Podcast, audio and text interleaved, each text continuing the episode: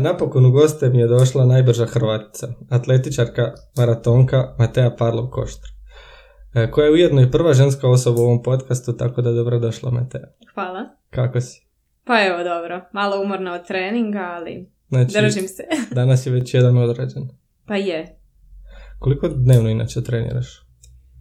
Pa inače imam svaki dan treninge, u tjednu imam četiri dana e, po dva treninga dnevno, a ostale dane samo po jedan. Dobro. A, kako teku priprema? Mislim, ajmo odmah biti od toga krenuti. Tokio 2020. Jel tako? Olimpijske igre, ti se u aktivnoj fazi priprema. Da, taman sam se vratila prije koji dan e, sa trening kampa e, iz Portugala E, obično smo preko zime u Albuferi u Portugalu, naravno spremam se za olimpijske igre, trčat ću polumaraton u trećem mjesecu, tako da mi je to evo, jedna, jedna od prvih trka koje ću otrčati i nadam se da ću skupiti dovoljno bodova za Tokio, e, zato što su promijenili sustav bodovanja, pa možemo ili trčati normu na maratonu ili možemo E, to je zapravo sad velika novost u trčanju da možemo iskupljati bodove. Nešto tipa kao triatlonci. Dobro, na koji način to funkcionira? Kako se boduje? Što ide u, ne znam, nekako bodovanje svega? Pa ovako, boduju Što se, u obzir? boduju se dva najbolja maratona.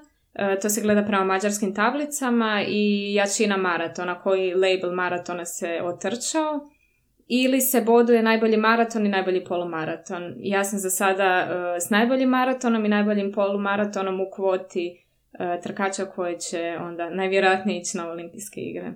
Misliš li da ćeš otići? Pa zapravo sam dosta sigurna da dosta si sigurna. Uh, ajde mi reci, koje su tvoje vremena za polumaraton i maraton? Uh, polumaraton sam otrčala prošle godine najbolji u Kopenhagenu, to je Gold Label polumaraton i tamo sam bila uh, prva uh, europljanka u cilju i najbolje vrijeme mi je 1.11.54. A najbolji maraton mi isto bio prošle godine u Sevilji, isto Gold Label maraton i ono je 2.32. 2 sata i 32 minute. Dobro, u ženskoj kategoriji, koliko su inače, ne znam, koliki su rekordi? Znači, koliko si ti, ajmo reći, od nekakvog rekorda?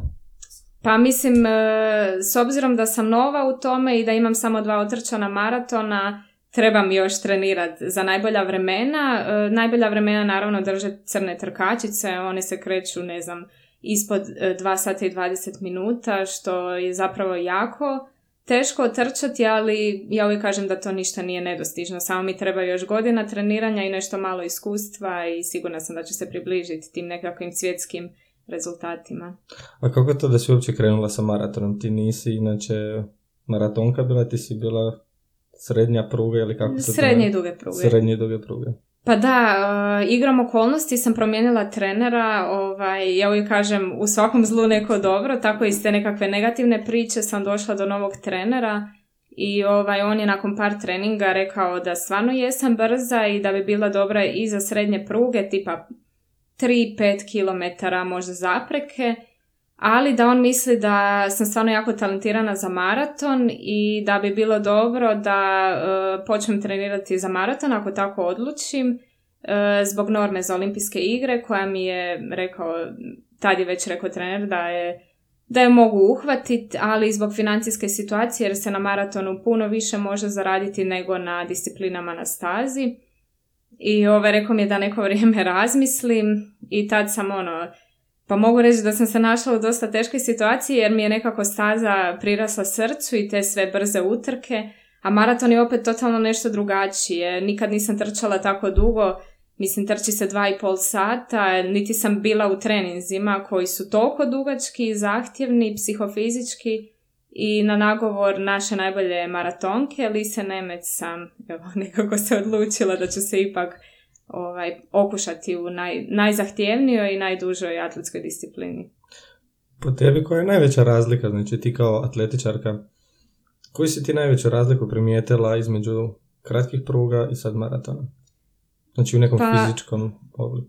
Mislim, treninzi su, uh, moram priznati da su uh, i na srednjim prugama i na maratonu isto jako zahtjevni, jer je tu kod trčanja na duge pruge presudna glava, Velika razlika je u energetskoj potrošnji koja je puno veća na maratonu, treninzi duže traju, trčimo pa 200 km tjedno, ovisno u kojem se periodu treninga nalazimo. I sama utrka je jako, jako iscrpljujuća jer stvarno traje jako dugo i iscrpimo se do te mjere da zapravo tijelo potroši cijeli glikogen i onda zadnjih deseta kilometara zapravo je jako teško izgurati to jer postanete e, gladni, malaksali, žedni i evo mogu reći da, da jako puno utječe glava na, u maratonu, u maratonskoj utrci i isto tako nema nekakvog posebnog finiša, po čemu sam ja bila jako poznata i to mi stvarno jako fali, jer na maratonu mislim teško da možete finiširati. Mislim ni nema potrebe finiširati zadnjih ne znam 200-500 metara, a na srednjim prugama je taj finiš onako dosta popularan zato što ajmo reći da su dinamičnije utrke. E, na koji način se ti sad održavaš za vrijeme utrke? Da li ti, ne znam, sad si rekla da se crpi energija, da li ti, ne znam, e, uzimaš nešto od preparata? Znači, ne mislim nedozvoljene, da, mislim no nedozvoljene. Pa evo, ja u suradnji sa nutricionistima iz Nutrivisiona uh, pa mogu reći da mi oni zapravo slažu ne samo e, plan prehrane na dnevnoj bazi, nego i na maratonu, što je zapravo najbitnije i par dana prije maratona kada je punjenje ugljikohidratima. E, tijekom maratonske utrke e, u suradnji s njima sam dogovorila da uzimam određen udio ugljikohidrata, ovisno, ovisno na kojem kilometru i na taj način zapravo hranim tijelo kroz ugljikohidrate kako taj, te zalihe glikogena ne bi odmah ispraznila. Dobro, a o elektrolitima da li brineš za vrijeme utrke ili je to ono? Pa da, brinem. E, jer mislim sve je to jako bitno. E, ono što je bitno u maratonskoj utrci da što kasnije ostanete bez goriva, a u jednom trenutku ćete sigurno ostati jer za vrijeme utrke ne možete nadoknaditi e, dovoljno energije koliko vi zapravo trošite. Mm, kako izgleda jedan tvoj dan? Sasvim običan dan recimo jedan utorak?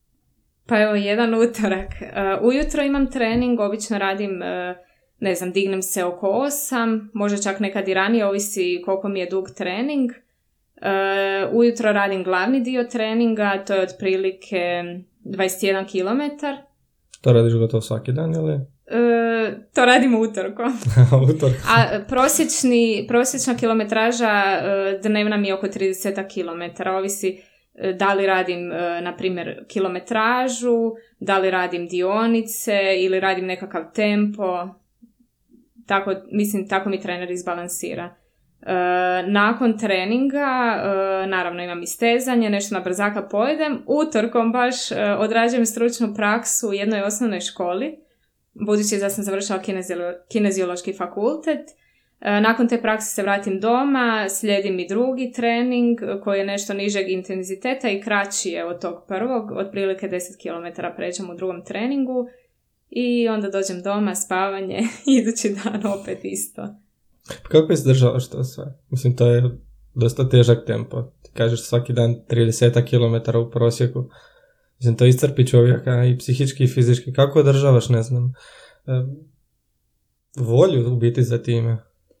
Pa zapravo, ovaj, ka, mislim, dosta je to teško i naravno da u jednom trenutku i padne motivacija i nemate više energije, ali ja uvijek kažem, ako imate dobro definiran cilj i taj put prema cilju, mislim da se nekako kroz te probleme i te faze di, motivacija nije baš na najvišem nivou, da se može lakše proći. Kako ti sebe motiviraš? Pa evo, svojim nekakvim ciljem. E, naravno, najbliži cilj su mi olimpijske igre. E, znam da dovoljno radim, da, e, da mi pripreme jako dobro idu, imam super trenera, podršku obitelji i okoline. Trener ti je tko? Slavko Petrović. I evo, i sponzora naravno i jednostavno ono, guram dalje. I kad ne mogu, jednostavno guram. Dobro, Rekla si da ujutro radiš, ajmo reći, dužu dionicu treninga. Što radiš onda poslijepodne? Pa poslije Kako ti izgleda poslijepodnevni trening? Pa otprilike prelazim 10 km, imam 10 km, sad isto tako ovisi o danu. Ako je ujutro trening, ako su bile dionice, onda je ti 10 km nešto lakši tempo, ako je bila kilometraža ujutro, nekakav mi to zovemo zona 3, odnosno srednja kilometraža, onda popodne 10 km idem mrvicu sporije od tog tempa ujutro.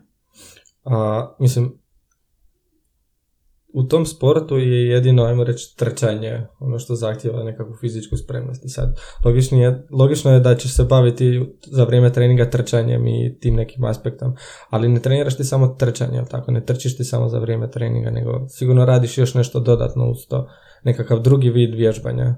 Da li radiš nešto? Joj, morat ću te razočarati, uglavnom samo trčim. Uglavnom samo trčiš. Mislim, radim nešto malo snage kroz stabilizaciju i E, nekakvu vlastitu težinu koristim, a nekakve pretjerane, pretjerano teške utege ne. Uglavnom trčimo, jer mi smo maratonci, maratonci trče i na taj način se i pripremamo. A dok si ratla na srednjim prugama? E, pa zapravo isto. isto. Samo sam onda naravno, e, tu je bila bitna ta brzinska izdržljivost i brzina, pa sam radila možda više ubrzanja, vježbica, možda mrvicu više teretane, ali uglavnom se sve svodi na trčanje. Ajde mi sad da se vratimo malo u nekakvu tvoju prošlost. E, kako si ti uopće krenula sa sportom? On, recimo iz nekakvog djetinstva, kud te put vodio? Pa u drugom razredu osnovne škole sam već krenula s rukometom. E, mislim, tata mi od uvijek, e, tata me uvijek podržava u tome jer on je i sam sportaš, prije igrao nogomet, sad e, svaki dan ili trči ili igra nogomet ili oboje. Mm, e, igrala sam rukomet do nekog, ne znam, osmog razreda kada me na jednoj utrci za školu uočila jedna trenerica, trčala sam ta 600 metara jer je nagrada, ako, želi, ako ćete trčati za školu ne morate taj dan biti na nastavi, pa sam to odlučila iskoristiti iako sam bila stvarno odlična učenica. E, uglavnom vidjela me jedna trenerica tad sam čak bila treća, s tim da su prve dvije cure i četvrta cura su bile atletičarke. I trenerica me odmah dočekala u cilju i rekla da sam stvarno jako talentirana. Zapravo me prvo pitala da li treniram atletiku, naravno rekla sam da ne, uopće nisam znala ništa zapravo o trčanju. I na nagovor nje i tate sam evo zapravo počela. Zapravo sam u početku paralelno trenirala i atletiku i rukomet i onda me nekako, treneri su me svaki me vukao na svoju stranu i nekako mi se svidio taj slatki okus pobjede u atletici i to što se ovisi o meni. I eto, odlučila sam se za atletiku i stvarno nikad nisam poželila. Znači više si solo igrač nego... pa mogu reći da više volim kad ovisi o meni.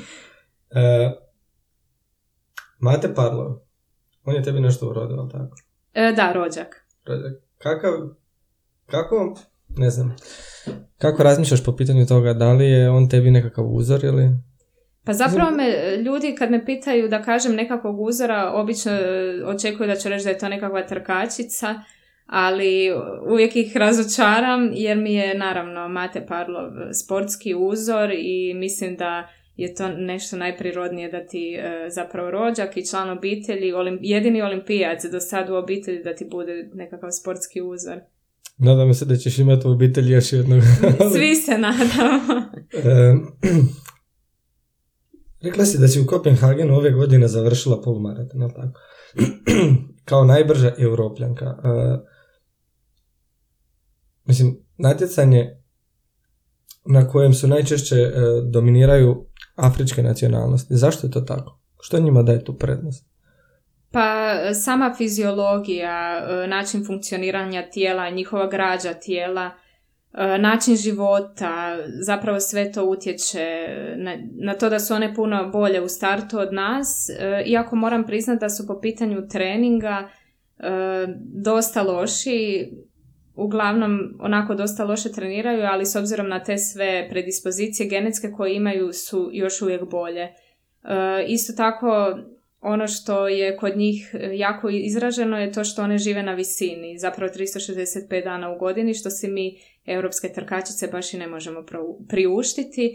E, ja zapravo svako ljeto odem u Livinjo, to je e, u Italiji, odnosno bescarinska zona prema Švicarskoj. To je na nekih 1800 metara nadmorske visine i tamo boravim oko mjesec dana i mogu reći da mi stvarno puno pomogne. E sad, kad bi ja cijelu godinu bila na visini, to bi već bila nekakva druga priča, pa mogu reći da je tu isto jedna velika razlika. E, što se događa sa fiziologijom? Sad se rekla, spominješ te visine. Koja je razlika, na primjer, treniranja u nizinama i u visinama? Što to daje prednost? Pa ovako, e, mi trkačice koje živimo na nizini, kad dođemo na visinu, prvih tjedan dana zapravo dosta nisko intenzivno treniramo kako bi se tijelo adaptiralo na visinu, jer je rijeđi zrak i teže je normalno i disati i trenirati i zapravo da trenirate kao i na nizini, e, padali biste prema dole. Forma bi vam padala zbog e, prevelikih napora. I tek nakon tjedan dana zapravo se mi adaptiramo na tu visinu i e, popravlja nam se naravno i krvna slika, e, hemoglobin, broj eritrocita, zapravo sam baš gledala svoje nekakve parametre i stvarno se uspostavilo da kad sam boravila na visini, u tom periodu da mi je krvna slika bila puno bolja što je za duge pruge zapravo jako bitno. I naravno kad se spustim na nizinu treba mi opet e, sigurno tjedan dana da, da se prilagodim onda na uvjete u nizini. Da, jer u biti ono što vama najviše potrebno je sam prijenos Kisika, en- kisika i energije do stanice, ali tako? Da. Mm, na koji način prevladavaš nekakvu nelagodu? Znači kad dođeš već do ono određenih kilometara, na kojem kilometru ti je najteže? Gdje osjetiš ono da polako ti je već da pucaš i o čemu razmišljaš onda u tom trenutku? Pa evo, s obzirom da imam samo dva maratona, e, ne mogu reći da sam doživjela nekakvu pretjerano veliku krizu, jer sam svoj prvi maraton trčala na nekakvoj ugodnoj razini, e, čisto da ga provrtim, da mi se odmah ne zamjeri, a drugi maraton sam isto tako na nekakvoj ugodnoj razini, tako da zadnja 4 km su mi postala malo teža. Zadnja dva kilometra kako sam ubrzala dosta, sam osjetila da su mi noge jako teške i da mi je teško uopće trčati, dizat noge, stopala su me boljela koljena i kukovi, ali sam znala da sam u dobrom ritmu i da ću stvarno napraviti veliku stvar za hrvatsko maratonsko trčanje i to me nekako guralo naprijed.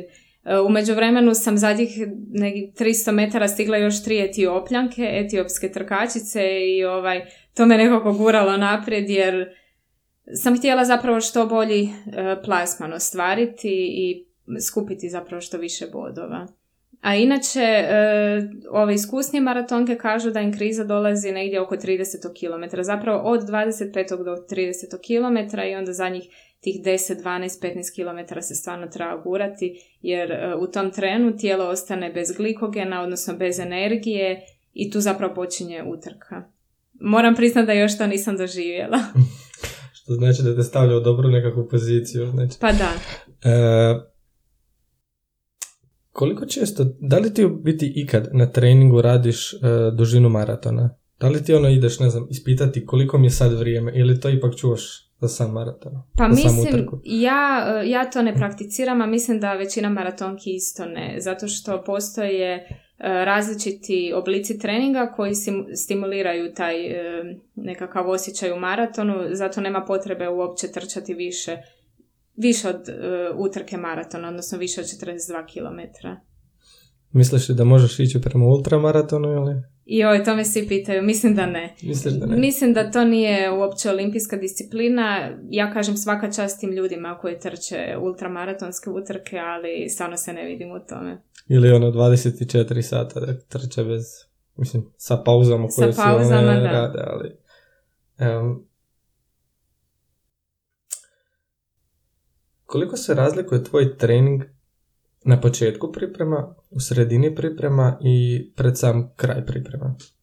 Pa najviše se razlikuje u dužini e, treninga, odnosno e, broju pređenih kilometara i u intenzitetu. Naravno u bazičnom periodu e, te- pretrčim puno kilometara manjim intenzitetom i kako se približava sezona, odnosno utrka, smanjuje se broj kilometara i naravno povećan intenzitet jer jedno s drugim jednostavno ne bi moglo ići.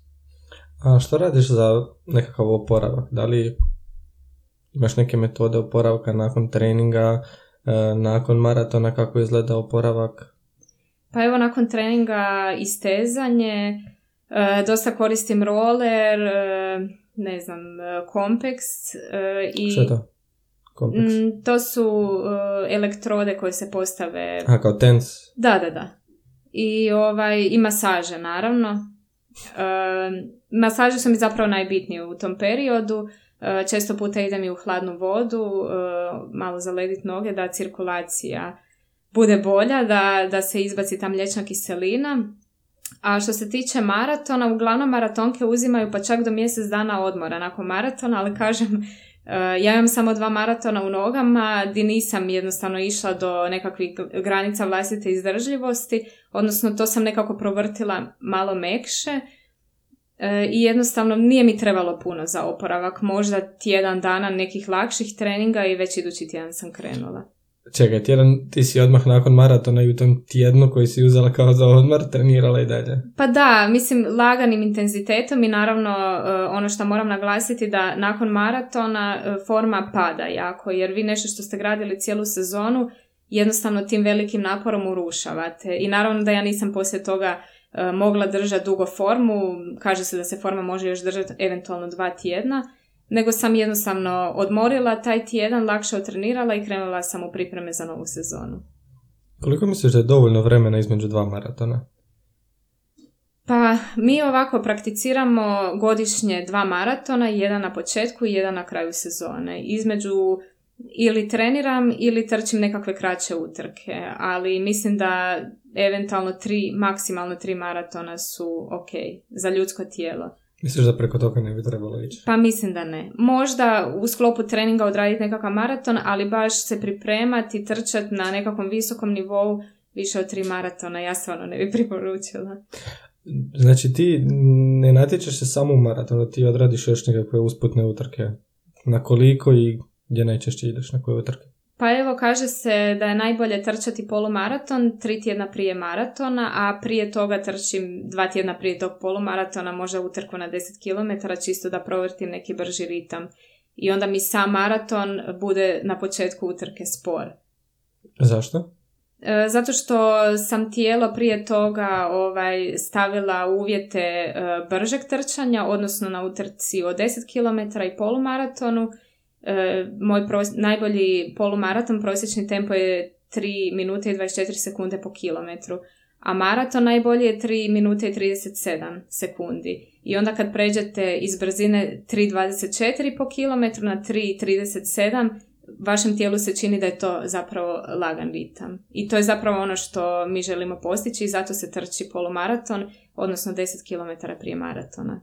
Misliš onda da je, mislim, taj pacing ili kako bi se to zvalo u maratonu jedan od najvažnijih stavke.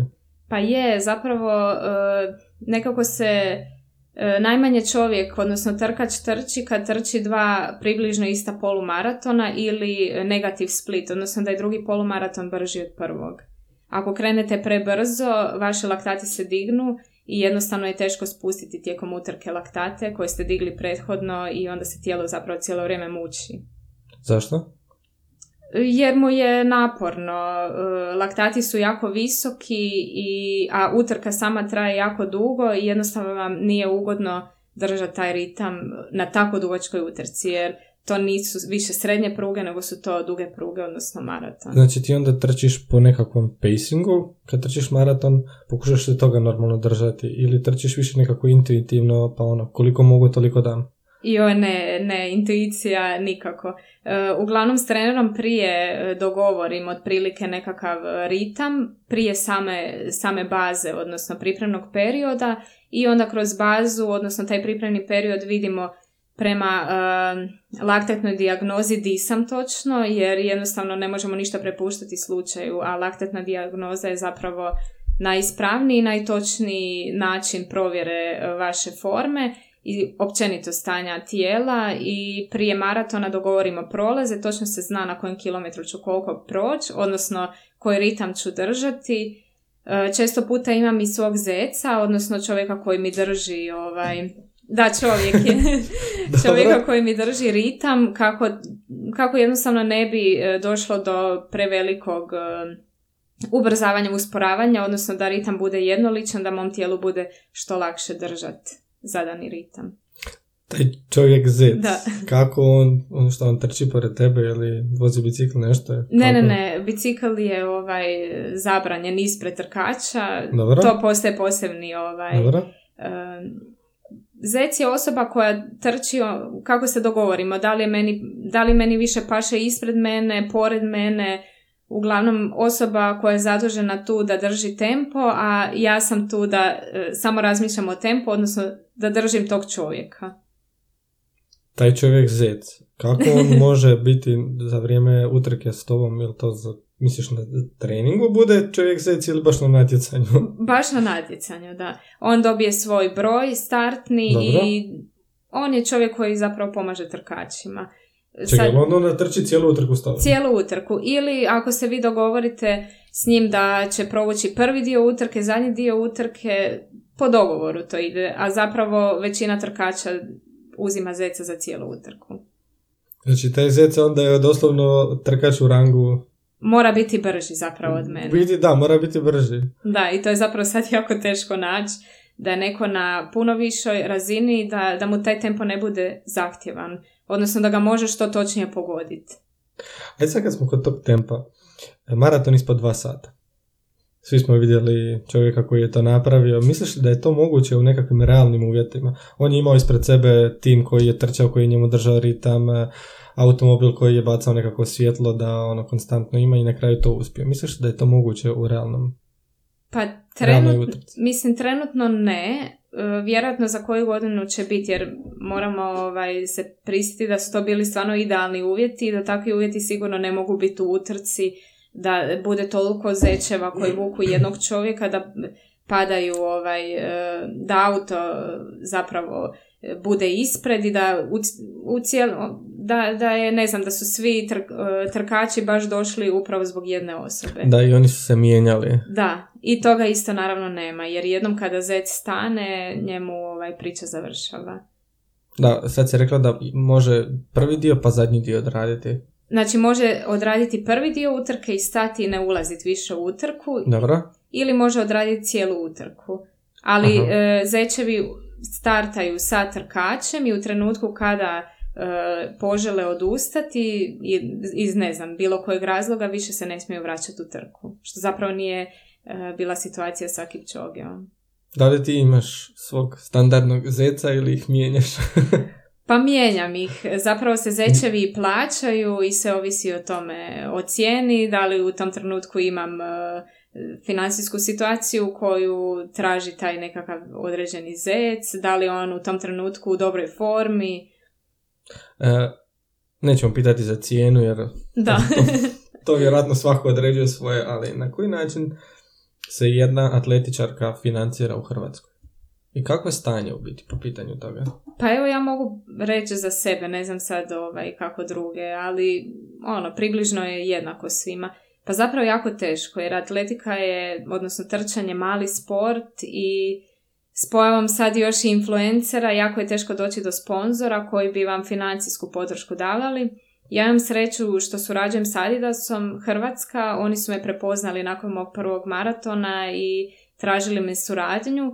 E, surađujemo isključivo e, opremom, odnosno oni mi daju opremu e, na godišnjoj bazi koja mi je potrebna.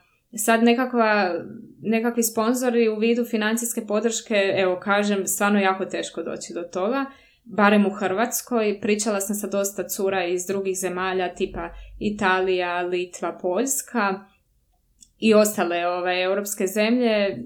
Pa mislim njima je puno lakše. One imaju nekakav sportski staž koji im ide, uglavnom trče, um, talijanke trče za karabinjere ili su ne znam, prijateljica iz Litve je u e, njihovoj vojsci, pa čak evo, možda je najbliže da kažem Slovenke. E, one su u sportskoj vojsci, primaju plaću e, na mjesečnoj razini i ide im sportski staž. Kod nas je to jako teško dobiti. Kako Tako, kod nas? Kako to u tvom slučaju izgleda? Pa u mom slučaju nešto, nešto malo stipendije dobijemo od olimpijskog odbora, što je zapravo onako dosta mala stipendija, neću sad govoriti o iznosima. E, jedan dio stipendije dobijem od grada i evo, bila sam primorana, iako mi to zapravo nekako nije moj interes, e, bila sam primorana odrađivati e, stručnu praksu u jednoj osnovnoj školi da bi zapravo se mogla financirati jer su mi bila potrebna nekakva sredstva čisto ovako za život da imam. Tako da, ono, krpam se sa svih strana i onako, dosta je to teško. Ne može se živjeti od trčanja u Hrvatskoj. A recimo sad, ostvariš uspjeh u Tokiju. Misliš da će se nešto promijeniti nakon toga? Pa ja se iskreno nadam. E, mislila sam zapravo da će se promijeniti nešto u ovoj godini s obzirom da sam e, jedan od kandidata za olimpijske igre. E, mislim, godina je tek počela, imam u vidu nekakvu suradnju, s tim da još naravno ništa nije dogovoreno, ali kažem, stvarno ovaj, je jako teško doći do sponzora, odnosno zapravo ne razumijem zašto ljudi ne vide nekakvu potrebu da financiraju nas trkače, jer ono, evo, stvarno ne znam, mislim da smo stvarno jako dobri u Hrvatskoj. E, znači, u Hrvatskoj ne postoji nikakav oblik financiranja, znači sad recimo da država koja te doslovno šalje na olimpijske igre, recimo, predstavljaš Hrvatsku. Znači, ona tebe nikako ne, ne potiče na takav način da, ne znam, financijskom podrškom ili recimo taj staž koji spominješ. Što nakon kad ti prestaneš trčati, mislim, srećom maratonci mogu trčati dosta dugo po pitanju da, staža. Ali ne možeš trčati vječno. Što nakon? Pa mislim, zato je meni obrazovanje bilo primarno i moram priznati da nisam toliko... Mislim, trenirala sam tijekom fakulteta, ali ne mogu reći da sam se mogla 100% kao sad posvetiti sportu i zato sam... Mislim, od uvijek mi je obrazovanje bilo jako bitno, baš iz tog razloga što E, sport u Hrvatskoj, pogotovo trčanje, se ne cijene dovoljno. I jednostavno, evo kažem, da nemam to stručno osposobljavanje i tu naknadu koju dobijem za to, pa vjerojatno bi prestala trenirati i zaposlila se. Misliš li da možeš raditi recimo nekakvih sasvim normalan posao recimo u školi ili bilo što 8 sati dnevno i dalje trenirati na jednakoj razini, biti jednako dobar sportaš kao što recimo sad bi mogla biti. Pa naravno da ne, jer ti tren, maratonski trenzi jako dugo traju, jako su iscrpljujući, ja ne, ne znam da, mislim, 100% sam sigurna da ne bi mogla raditi posao od 8 sati i trenirati dva puta dnevno. I zapravo me to, ne mogu reći da, da me žalosti, prije da me ljuti, ta situacija da se ja spremam za olimpijske igre gdje ću predstavljati svoju zemlju, a oni mi ne daju e, nikakvu podršku da bi ja to mogla zapravo ono odraditi kako treba. Jer ne možete, kažem, trenirati dva puta dnevno i raditi posao od 8 sati. To je nemoguće. Koja je tvoja onda ideja po tom pitanju? Što bi ti promijenila? Na koji način bi ti to uredila? Evo sad kao osoba sa nekakvim iskustvom u tome, sad ćeš ići na olimpijske igre, kako bi ti zaštitila na jedan način sportaša? Pa evo kao i u svim ovim e, našim... Koji je prijedlog recimo? Znači... Pa prijedlog bi bio da sportaši imaju nekakav svoj sportski staž, da nas se zaposli u vojsci, u policiji, da imamo nekakva mjesečna primanja, i mislim da bi to bilo sasvim dovoljno. Mislim, e, tako funkcioniraju i druge države i ne vidim nikakav problem zašto to ne bi funkcioniralo kod nas. Ovako niti nam ide staž, e, jako je teško završiti faks u Hrvatskoj i istodobno biti vrhunski sportaš, a onda poslije, kažem, ne možete ovaj, uzeti posao normalni od 8 sati i trenirati a s druge strane trenirati dva puta dnevno bez nekakve financijske podrške isto nema smisla. Rekla si da ti je vrlo važno bilo obrazovanje, ali koliko je taj tvoj fakultet, znači kineziološki fakultet, značio u smislu nekakvih priprema, samog natjecanja, znači stručnog dijela, koliko ti je on pomogao? Pa jo, jako malo. Moram priznati da je to samo ovaj, da smo planiranje i programiranje koje ja smatram najbitnim dijelom tog fakulteta, da smo onako dosta to šturo prešli i, i mislim da sam najviše zapravo naučila u praksi što se tiče planiranja i programiranja u sportu i, i mislim da je planiranje i programiranje u vrhunskom sportu ključna stavka što je zapravo jako loše na našem fakultetu ispredavano. I isto tako mislim da bi oni trebali, joj, nadam se da se sad neće niko vrijediti, ali mislim da bi trebali uzeti u obzir nas vrhunske sportaše sa jako dobrim prosjekom i ono kao zaposlenike e, fakulteta, jer mislim da mi osim što imamo teorijsko znanje, imamo znanje i u praksi i sigurna sam da možemo pridonijeti e, i napretku sporta i sportaša i u nekakvom znanstvenom smislu da li se ti vidiš onda jednog dana u tako nekoj ulozi? Pa da, mislim, to, meni bi to bio zapravo posao iz snova. Htjela bi naravno raditi u sportu, zato jesam izabrala kineziološki e, fakultet jer mi je sport sastavni dio života, odnosno svakodnevice, ali jako je teško ovaj, zaposliti se na tako nekakvoj visokoj, ajmo reći, poziciji. Usmjerila si što na fakultetu? E, atletiku. Baš atletiku? Da, da. Znači, da li ti je taj dio nešto doprinio, znači tog usmjerenja, kvalitetnog znanja sad na nekakvoj vrhunskoj razini? Pa Da li, ajmo ovako. Da li smatraš da osoba koja je usmjerila atletiku na fakultetu može biti dovoljno dobar trener e, vrhunsko, vrhunskoj atletičarki? Mm, mislim da ne. Bez nekakvog prethodnog iskustva u atletici. Ne. Onda sam sigurna da ne. Onda si sigurna da ne. E, jednom si objavila na fejsu nešto o pretilosti sportaša, kako je jedan trener... Što se tu dogodilo? Pa baš u zadnje vrijeme se dosta pričalo o problemima u prehrani kod dugoprugašica i bilo mi jako drago da su ljudi izašli s tom temom u javnost jer je to problem koji se provlači godinama još i dok sam ja trenirala, dok sam bila uh, adolescentica i ono, najčešće se to događa zapravo curama. E, u mom slučaju ja sam bila prvo kod jedne trenerice e, koja je kad sam, ne znam, bila u srednjoj školi, tamo su cure, u tom periodu su cure podložne debljanju jer hormoni divljaju i svašta nešto i to je period koji je sasvim normalan i normalno je da ćete dobiti koju kilicu viška, što zapravo ne smatram da je sad nekakva e, pretjerano negativna stvar. I ta trenerica nas je ono nazivala e, debelim svinjama i svašta nešto. Tako da je to, moram priznati, jako utjecalo na mene i tu sam počela brojati svaku kaloriju, paziti na unos e, namirnica, e, na količinu namirnica, pa nisam jela iza 6 sati na večer ili bi pojela nekakvu salatu, a onda ujutro imam visoko intenzivni trening, što zapravo nije logično. I ovaj, ono, bila sam svjedok da su moje prijateljice koje su tad trenirale sa mnom razvile stvarno poremećaj prehrane i mogu reći da sam se svega stvarno nagledala, tako da sam, e, baš sam zgrožena što se tiče toga, jer mislim da, da treneri trebaju prvenstveno biti psiholozi, a onda sve ostalo.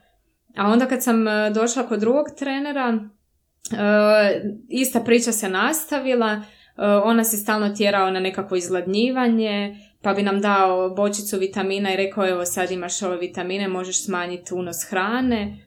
I čak je jedna cura završila i u bolnici jer je toliko malo e, e, energije unosila da se rušila na treninzima.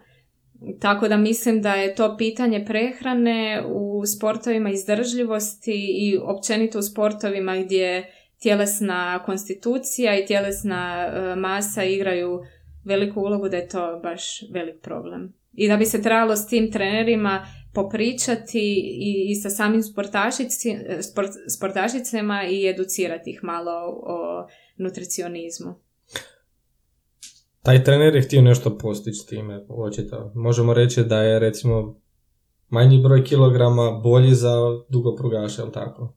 Pa Ili- da, mislim... Mislim, postoji neka normalna granica u svemu tome, ali on je htio postići da ti, e, recimo, izgubiš nekoliko kilograma, što će biti bolje za tebe kao sportaš. On je to na krivi način očito napravio. E, kako bi ti objasnila jednom mladom takvom sportašu, e, čuj, trebaš skinuti kilograme, na koji način? Pa e, zapravo je problem taj što je taj trener inzistirao da se skinu kilogrami, a nije vam nudio nikakvo rješenje. E, Ja smatram da stvarno treba imati nekakvu optimalnu težinu, možda čak i treba neko e, od sportaša izgubiti koji kilogram, ali tom sportašu se treba pomoći da na nekakav zdrav e, i normalan način izgubi tu e, nekakvu kilažu da bi došli do optimalne kilaže koja mu je bitna za nekakvu izvedbu. Znači sve je stvar načina na koji ćete to reći sportašu i pomoći kojem ćete, koju ćete pružiti da se dođe do nekakve optimalne kilaže. A ne ono, daj ti sad smršavi pa nemoj jest. Mislim, to nije nikakvo rješenje. E, spomenula si na početku da za tebe neko radi prehranu, ali tako kompletno, E, Da, to su e, mladi nutricionisti iz Nutrivisiona. iz Nutrivisiona. I oni tebi sastave cijeli plan, ali ti dalje sama kuhaš, ali tako? Da, da, da. Kako ti ide kuhanje? Pa moram priznat da prije nego što sam se udala zadnjih godinu dana da zapravo dok nisam počela živjeti sa zaručnikom, a onda se i udala, ovaj, da nisam znala kuhat. Sve je to mama obavljala umjesto mene zbog mog zgusnutog rasporeda, tako da sam e, od jedne prijateljice, odnosno trening partnerice, ovaj, isto maratonke, Nikoline Stepan, ona me zapravo naučila na pripremama kuhati jer smo kuhali u jednom periodu, pa onda sam evo njezino znanje preuzela i sad mi stvarno jako dobro ide. Što jedeš najviše od namirnica? Znači... Pa evo, u svakom obroku, osim doručka, kombiniram uh, određenu količinu ugljikohidrata, proteina, uh, nekakvog povrća i salate. Znači, ono, šaroliko društvo. Da, da, da. Dakle, unosim sve i priče da tipa za e, večeru se ne smije jesti ugljikohidrati, to ovaj, izbjegavam jer moji nutricionisti e, zapravo žele raznoliku prehranu i unijeti, e, unijeti ono što više energije, odnosno energiju koja vam je potrebna onda za trening. Sad da ostaneš recimo bez ekipe nutricionista, misliš da bi se mogla samo povrnuti za sebe? Pa mislim da bi. Već sam dosta naučila od njih i stalno ih gnjavim e, da mi daju nekakve nove informacije i stvarno mogu reći da su e, dečki koji su jako, jako dobri u svom poslu i to su dečki koji e, jako puno istražuju, jako puno čitaju i nekako su, ajmo, ajmo reći da imaju nekakav moderan pristup samoj prehrani. sad smo rekli to jest ti si rekla, e, da ne treba jesti ugljikohidrate na večer. Ja mislim da je to najveća zabluda koja postoji. Pa da. Iz više razloga. Ono, smatra se da je nekakav doručak, ono uvijek nekakve zobene i tako nešto. Mada ja mislim da je bolje možda te sve ugljikohidrate grupirati oko treninga i recimo na večer kada ti je potreba nekakav oporavak veći, jer naše tijelo se u biti oporavlja dok mi spavamo, zar ne? Pa je, slažem se, a pogotovo ne unijeti ugljikohidrate na večer, a ujutro imate visoko intenzivan trening, mislim da to nema smisla. A sigurno nećeš ići punog želuca natrpati se ugljikohidratima i nakon toga ići na trening. E, kada ti prvi trening ujutro? Pa, uh, sad preko zime nešto kasnije jer je dosta hladno ujutro i teško je zagrijati uopće muskulaturu, pa idem trenirati oko 9, a opet uh, preko ljeta ako je jako, jako toplo, onda sam oko sedam na treningu ujutro. Jedeš nešto prije treninga? Da, da, da, obavezno. Što je to najčešće? Pa najčešće uzmem e, nekakvo pecivo integralno sa nekakvim ili namazom ili niskomasnom šunkom, nekakvim e, sirom. Uglavnom zobe ne izbjegavam jer meni ovaj, ne pašu uh, prije treninga i mliječni proizvod isto tako. Ne, tipa mlijeko i zobene to izbjegavam. Previše mi je vlakana. Općenito ti mliječni proizvodi ne odgovaraju ili? Ne, ne, ne, samo prije jutarnjeg treninga mi ne pašu, a inače si znam naravno pojesti zobenu kašu i to mi je super obrok, ali kažem nikako ne prije treninga. Dobro. E, kakav ti je način treniranja sad preko zime? Sad si rekla da ujutro bude hladno, da li postoji neka opcija tipa da u dvorani treniraš ili tako nešto? Pa... u Hrvatskoj, u Zagrebu? U Zagrebu ima na Velesajmu atletska dvorana, ona je e, krug je 200 metara i to koristim isključivo za dionice. Jer ja sam maratonka, pretrčim, kažem, po 30 km dnevno i jednostavno je nemoguće u toj maloj dvorani po krugu od 200 metara trčati tako velike dionice. Tako da sam uglavnom ili na Arunu ili u Maksimiru u šumi. Kako ti kako podnosiš sad to hladno vrijeme? Koliko ti je potrebno da se zagriješ, da dođeš na nekakvu ono, doslovno radnu temperaturu? Pa, treba mi sigurno 5-6 km da se zagrijem i naravno da sve radim... E, Čekaj, tebi je jasno da nekim ljudima 5-6 km je maksimalno koliko mogu istrčati, a tebi to, to je zagrijavanje. Da, da. E, to mi je zagrijavanje jer kažem e, sad preko zime teško je zagrijati muskulaturu i naravno da i kad trčite da su vam laktati puno višli jer je puno teže i disati i kažem i tijelo vam ne reagira kao što reagira na nekakvoj optimalnoj temperaturi i zato nastojimo u ovom periodu kada je stvarno jako hladno u Zagrebu otići onda u toplije krajeve, e, evo ja najčešće idem u Portugal na pripreme. Financiranje toga je, pretpostavljam, sve na tebi?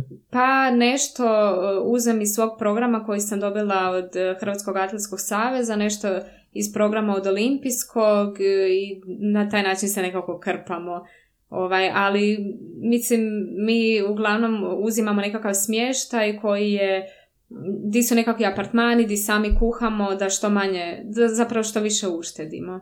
Jer sad u nekakvim luksuznim hotelima bit, to si ne mogu priuštiti. E, koliko ti znači podrška supruga? Mislim, na koji način on tebe, ajmo reći, podržava? Moramo njega isto pohvaliti. Da. Ja mislim da nije lagano biti e, suprug jednoj vrhunskoj sportašici koja zahtjeva jako veliku količinu vremena samo za trening i doslovno, nećemo reći samo za sebe kao u sebičnom stilu, ali ono, zahtjeva vrijeme to sve. Pa jako je teško. Mislim, e, ja mu skidam kapu jer znam da je jako teško kad, kad sam u treninzima pa budem dosta i nervozna jer sam iscrpljena i pogotovo prije utrke, ovaj, pa mi to sve nekako tolerira. E, on je inače isto kineziolog, on je e, voditelj nogometne škole u Rudešu, u NK Rudeš i ovaj... Onda te sigurno razumije više. Da, jako puno me razumije, on je totalno zaluđen s nogometom, s druge strane ja sam zaluđena s maratonom i onda se tu nekako nadopunjujemo. Kad se vidite uopće? Pa u prolazima moram priznat. Oni uglavnom e, vikendima na turnirima i na različitim natjecanjima pa se evo vikendom na primjer uopće ne viđamo. A isto dosta često sam ja po pripremama pa me isto nema tako da e, mislim imamo jako malo vremena za sebe ali to stvarno onda nastojim iskoristiti ono što kvalitetnije. Da, to sam primijetio da jako malo vremena imaš ili trebalo ono, dosta, godina da se godina da se dogovorimo za ovo snimanje. E, Imamo sad jedno pitanje da zaokružimo ovako cijelu priču oko trčanja, atletike. Što te trčanje naučilo u životu? Pa zapravo puno toga. Sve najljepše i naj, najlošije situacije, odnosno manje lijepe situacije sam prošla kroz to trčanje. Naučilo me e, nekakvoj radišnosti, e, da vjerujem u sebe, da cijenim druge trkače, druge ljude, općenito. Sve što imam i da puno radim e, i ustrajem na onome što zapravo nemam, a da mi je to nekakav cilj. Koji su te planovi za budućnost? U sportskom smislu... Recimo u kompletnom, znači tebe kao osobe u sportskom i privatnom. Pa evo, s obzirom da sam završila kineziološki fakultet, htjela bi nekako nadograditi to svoje znanje i htjela bi pa ono, u skorijoj budućnosti upisati doktorski studij na fakultetu. E, naravno, u sportskom smislu prvi nekako najbliži cilj su te olimpijske igre u Tokiju i približiti se e, nekakvoj svjetskoj eliti u maratonu. I to je to zapravo. Skroz Jesam skromna. e, sad zato imamo onako nekoliko blic pitanja koje postavljam svim gostima na koje daš odgovor na doslovno što ti prvo padne mm-hmm. Joj, dobro. Bez nekakvog prevelikog razmišljanja nemaš potrebe. E, što bi napisalo na billboard? Mm, što bi napisalo? Samo ljubav. Samo ljubav. Koji bi si savjet dala prije pet godina? Uh, kad te trener bude nagovarao da pređeš u maraton, pređi, nemoj razmišljati. Koliko se premišljala oko toga? Pa dosta moram priznat, s obzirom da, da obožavam te srednje pruge i volim tu nekakvu dinamičnost i, dosta sam brza pa volim i finiš. Ono, teško mi je još uvijek. E, najbolja investicija koju si napravila? Sad u zadnje vrijeme e, pa opremila sam stan zajednički. Skrasila se. Da, da, da. Zapravo muž i ja da ne bi bilo. Smo opremili stan. E, s kime bi se mijenjala na jedan dan? Joj, s kim bi se mijenjala? Pa možda s mužem da vidim kako je to trenirati nogometaše i biti šef malo za promjenu. ja sam mislio da ćeš reći ono klasično nešto kao da se malo odmorim na par dana. da, zapravo da, mogla bi to. E, u čemu bi htjela biti bolje? Ne mora nužno biti vezano za sport i atletiku, ali... Mm. Ili možeš ovako. U čemu bi htjela biti bolje u atletici i u čemu bi htjela biti bolje ovako u životu? Pa i u jednom i u drugom možda u strpljenju, jer sam po prirodi jako nestrpljiva i očekujem rezultate sad i odmah. Znači dala si najbolji odgovor koji sam mogla zamisliti po pitanju E, što bih htjela da ljudi nauči iz tvoje priče? Pa htjela bi da nauče e, da se talent i e, rad i e, nekakva upornost stvarno isplate u životu i uvijek kada dođe nekakve situacije koje vas pokolebaju da nastavite i dalje i htjela bi da nauče ljudi da je obitelj ono što zapravo trebate jako cijeniti i da je ona zapravo pokretač svega. Tako je barem u mom ovaj, životu. Ovo je jako lijepa poruka bila za nekakav kraj. Ja bih ti se ovdje htio zahvaliti što si došla, što si odvojila svoje vrijeme koje je, pretpostavljam, dragocjeno u tvom slučaju. I siguran sam da ga koristiš maksimalno koliko možeš i ja se nadam da sad ne ideš na nekakav još trening, nego da ćeš... Ne idem, danas imam popodne slobodno. Ajde, drago mi onda da si to popodne uspjela odvojiti uh, za snimanje ovoga i ja se nadam da će ljudi koji se nalaze trenutno u srednjim prugama kad ih trener krene nagovarati na duge pruge prihvatiti to, a i da će možda naučiti nešto, nešto više iz ovoga svega. Znači da za ono što bih ja rekao da sam ja naučio iz tvoje priče je da za nekakav veliki uspjeh je potrebna ogromna žrtva i upornost i strpljivost, ma koliko god to koštalo i živaca i svega ostalog, da cijeni ljude oko sebe i to bi bilo to. Eto. Hvala ti na svemu. I hvala tebi. Nema na čemu. Eto ga. Jej! 16.54. To je to. Eto, nisam